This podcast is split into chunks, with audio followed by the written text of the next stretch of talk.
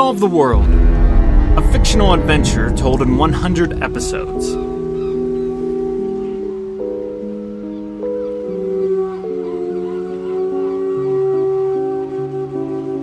This week, episode 21 Theater of Remembrance.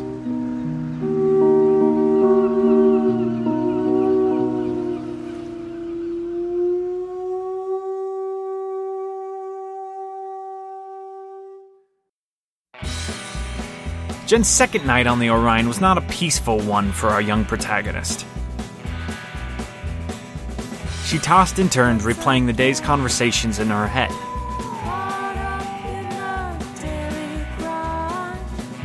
What must it have been like to lose two children at sea? And from what? From nothing. Just gone. Gone in the night, gone in their sleep.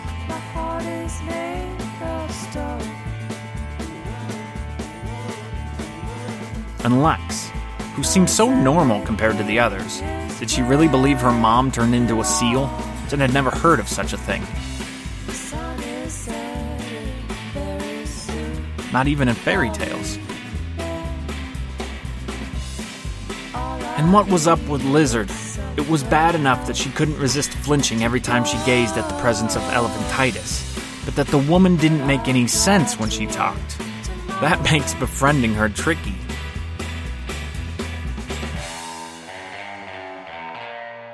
And then there's Miles Fa. Running through the story in her head, Jen concluded Fa had to be lying. But why? Maybe he knew exactly why Najjar attacked her mechanical giraffe, but wanted to play the fool so she'd trust him? Maybe he actually orchestrated the hit. Maybe he hypnotized Najjar specifically to attack her. The smoking gun on Fa's story was in omitting the lawyer, Mark Janner, from his story. Jen faintly remembered Janner mentioning that Najjar was someone's client. Clearly, Fa was connected to Najjar, who was connected to Janner, who was connected to Lilith Babbitt, the billionaire who gave Jen her ticket onto this clown boat. So, someone up that line had to be responsible. If Fa's story had any truth in it at all, that Najjar was hypnotized and secretly led out of Fa's desert retreat, then somebody in that line had to be the cause of the attack. Everyone couldn't be innocent. Jen laid in bed contemplating whether she should trust her new shipmate or choose to continue trusting the people who got her here.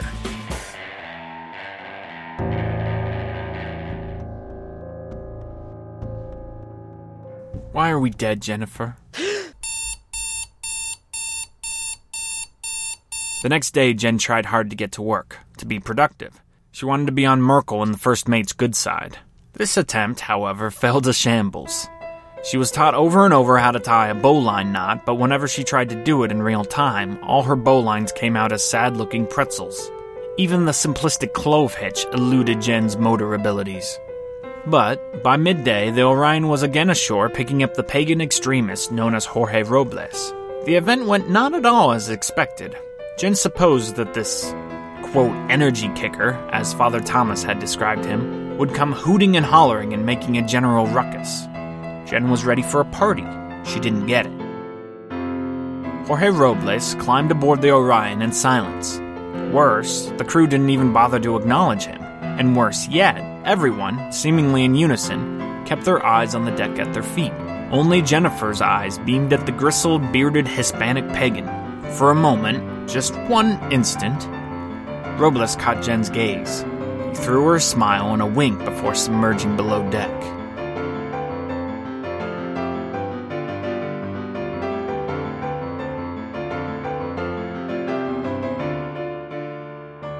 It wasn't until nightfall, after at least another 50 failed pretzel knots, that the atmosphere on board the Orion changed. The sky was clear, thousands of stars beamed down. The ocean was calm. If Jen would have been more observant, she would have spied Merkel yanking ropes around high up on the mainsail mast.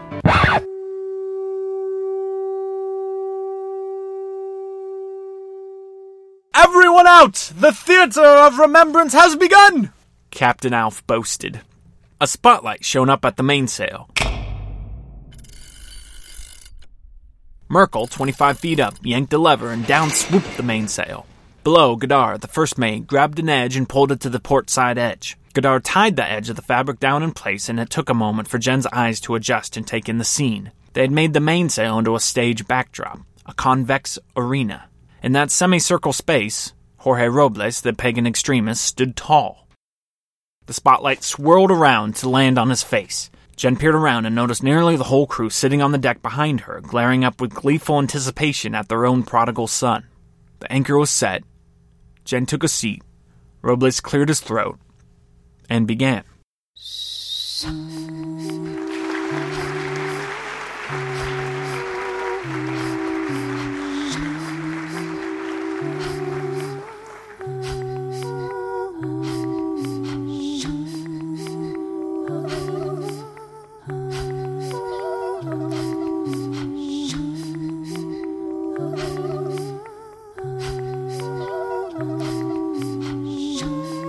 Theatre of Remembrance. Come take this chance. Hear what will be heard. Quiver not at fates foretold. Once upon a lifetime, whence Zeus sat in his prime, an angel called out to me. An angel whose name is Gimli. And he said, My son, my son, you no longer are the only one. I cried, I shouted, I demanded. Pray tell, don't leave me stranded. That Gimli with weary wings recalled that a woman near sings. She sings the old song about a son soon to birth headlong. I bolted, I ran, I swam to my birth home in the far land. Some call it Mexico. I say that's a low blow. I say my woman gave birth in Bethlehem. Of this, dear friends, do not condemn. For one sees what one wishes, and for a son one endures many bitches. While at first I came upon the land, I saw my woman sinking in the sand. She breathed and she cried and she hissed telling me that from my own mother I am missed. Who cares what she feels? I recanted. Tis your allegiance, she chanted. If we dismiss our families, then we damn our future crucialies. For in this day we must above all bear our past family with all care. Then, if in haste we quickly diminish, the gods of fortune to us will finish that never forward shall our baby rise, but only regress and regress until he dies. This is the law of the goddess tradition, and so now this must be your mission. Go to your mother, hear what she shall say, and in this way we shall seize the day. For then our son will be born without fortune's turn, and malevolent Lucifer he shall spurn. Lucifer! Lucifer! What talk of devils? Our son shall reign in all the world's annals. So out I left that very day to find my dearest mother of May. It took a while scrapping through the forest to find my mother, always the earnest, but found her I did, true as can be, in our old abode, sewing so formulaically. I called out, Mama, mama, que está mal? She cried out. Oh, how she cried. The curse will not fall! Such news met me with no satisfaction, for I never heard that there lay some deep infraction on my head and the brow of my only begotten. As sure as I tell you now, I thought all was forgotten. Yea, no, no, no, my mother didst proclaim. From your father's deeds lay this claim. There's but one way to end the curse. You must seek and kill your father first. Before that babe is born today, your dreadful father must you slay. Why, oh why? To my mother I did protest. What is this curse that puts me this insidious test? She stole some breath and filled her lungs. My mother did, before she hung the fable of tongues of how my father never drank his fill, until one day it drove him to kill. And who indeed should he kill dormant in Bethlehem? But the town's own mayor, by the name of Saludamin. Pierced him in the heart he did, with bottle broken at the lid. This was many years ago, she said, long before you grew in my belly's bed. Yet who should be this Saludamim's wife, but the descendant of the Mayan life? A witch of much fame and repute, who could still cast a spell without dispute. And cursed my murderous father she did under the dark sky of a Mayan pyramid. The wicked witch spelled misery in the sky and punished us hombres to never feel high. Never should we believe our fortune so grand. We were cursed to notice all of life as bland. The bottle, the beer, the tequila, the gin. Such spirits gave rise to the unforgivable sin. My likeness, my own padre, he whom blasphemed, bore the virus of a toxic Mayan scheme that left both him and me full of void. This void in me, this emptiness like an android, is the cause of my wandering heart. From this depression, I can never part. My destiny is set, my future's met. There's no Valhalla waiting for me, nothing more for me to see. I am the bastard saint of the schizoid. Listen here, refrain from being annoyed, for as if I had medicated under Freud, I knew what mission now must be employed. Tis true, due to my father I am left devoid, but I shall bless my son and not leave him destroyed by the most vicious of diseases, the vilest of crimes, which is seeing darkness where there is light. My friends, my confession is that I am blind.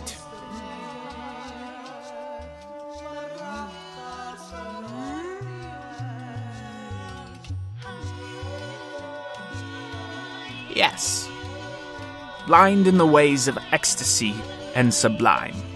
The eyes of my soul are covered with grime. This is my heart curse the bottom of Pa's purse. Theatre of remembrance, come take this chance.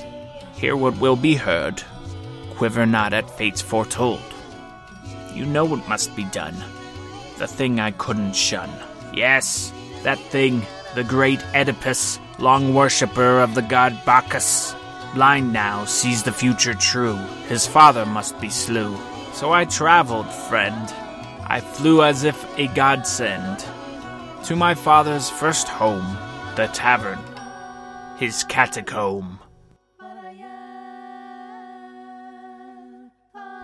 Our eyes met, destinies set. He asked how I was. I said my babe gives no puzz. You know what I must do to end this curse true. My father, the tyrant, bellowed a hideous grunt and laughed an immortal's laugh. He said,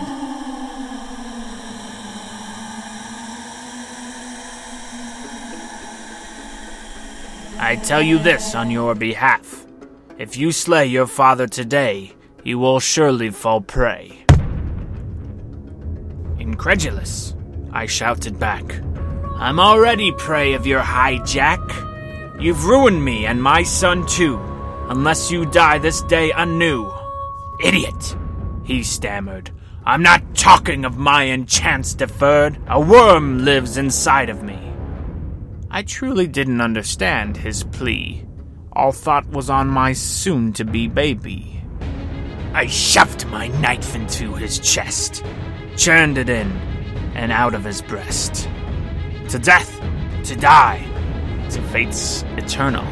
I sent my pa to a quick funeral.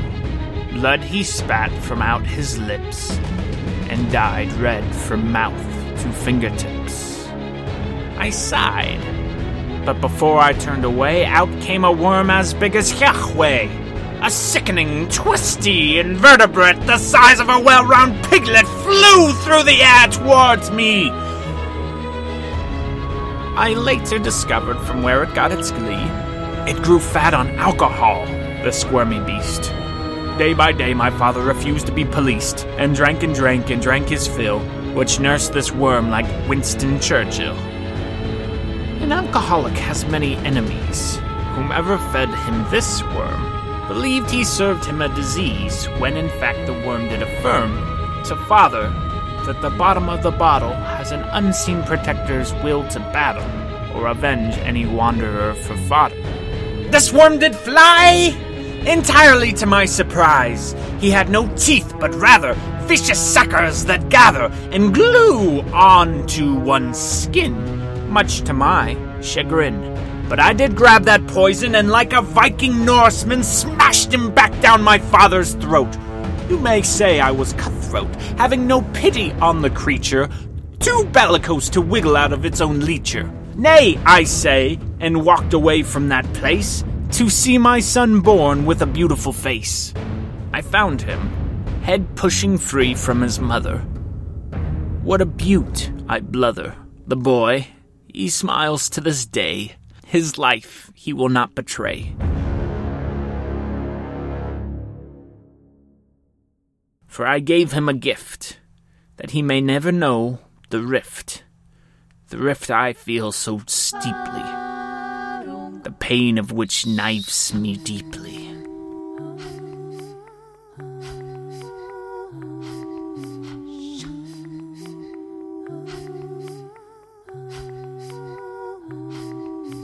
As for me, experiences I cannot store. Neither lore, nor score, nor whore can make me whole again. I cannot make amend. Besides, to say that even seeing my son for the first time didn't inspire me to feel anything of the sublime. I am cursed to feel the Mayan trap. Destiny has already written my map. I shall never be happy, senor for my soul shall be lifted nevermore. Theatre of Remembrance, come take this chance. Hear what will be heard, quiver not, not fates foretold.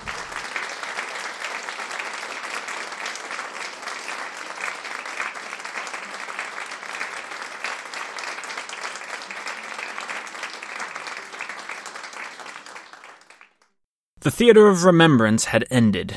One by one, everyone came up, hugged, and kissed Senor Jorge Robles. Jen caught up to Miles Fa and asked, Was that all true? Did he really kill his father? Was there really a worm living inside of his dad that fed off of alcohol? Is there really a Mayan curse? Miles looked at her smugly. You are a patriot. You saw the tunnels. You should know more than the rest of us what the Mayans are up to. Miles snuck away from Jen and warmly greeted Robles. Behind Miles, Lex waited in line to greet the rhymer. Jen repeated her inquiry. Was that all true? Did he really kill his father? Was there really a worm living inside of his dad that fed off of alcohol? Jen left off the part about the Mayans. She couldn't deal with that right now. Sure, it's all true, Lex answered. At least, thematically. Maybe Robles didn't really kill his father, and there probably wasn't any real curse, but there's truth there. With the birth of his own son, he was able to get past to destroy the sins of his father, to break the chain. You get it? That's how the theater works. Oh, Jen said. A shadow suddenly bathed Jen in darkness. She crested her eyes towards the eagle's nest of the ship, wherein Gimli the Gold perched himself above the rest of the crew of the Orion. At his side, a fanny pack, overflowing with newspapers and mail.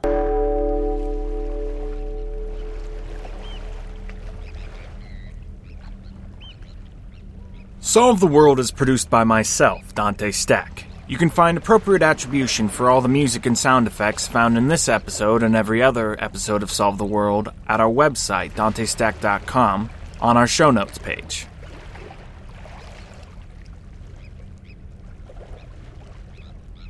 Hello, I'm Araya from Kalamazoo, Michigan. I've listened to all 100 episodes of Jen's story. The Theater of Remembrance will one day return to us. But for now, Jen's left with one confusing mystery after another. If the Orion wasn't crazy enough, the emergence of Jorge Robles just made life on the high seas more than a little bit more zany. Now, however, it's time for the Orion to set its path. The time has come for the obsessive crew of the Orion to choose their next adventure. Will Jennifer finally set course to find Leviathan? We'll find out next week on Solve the World.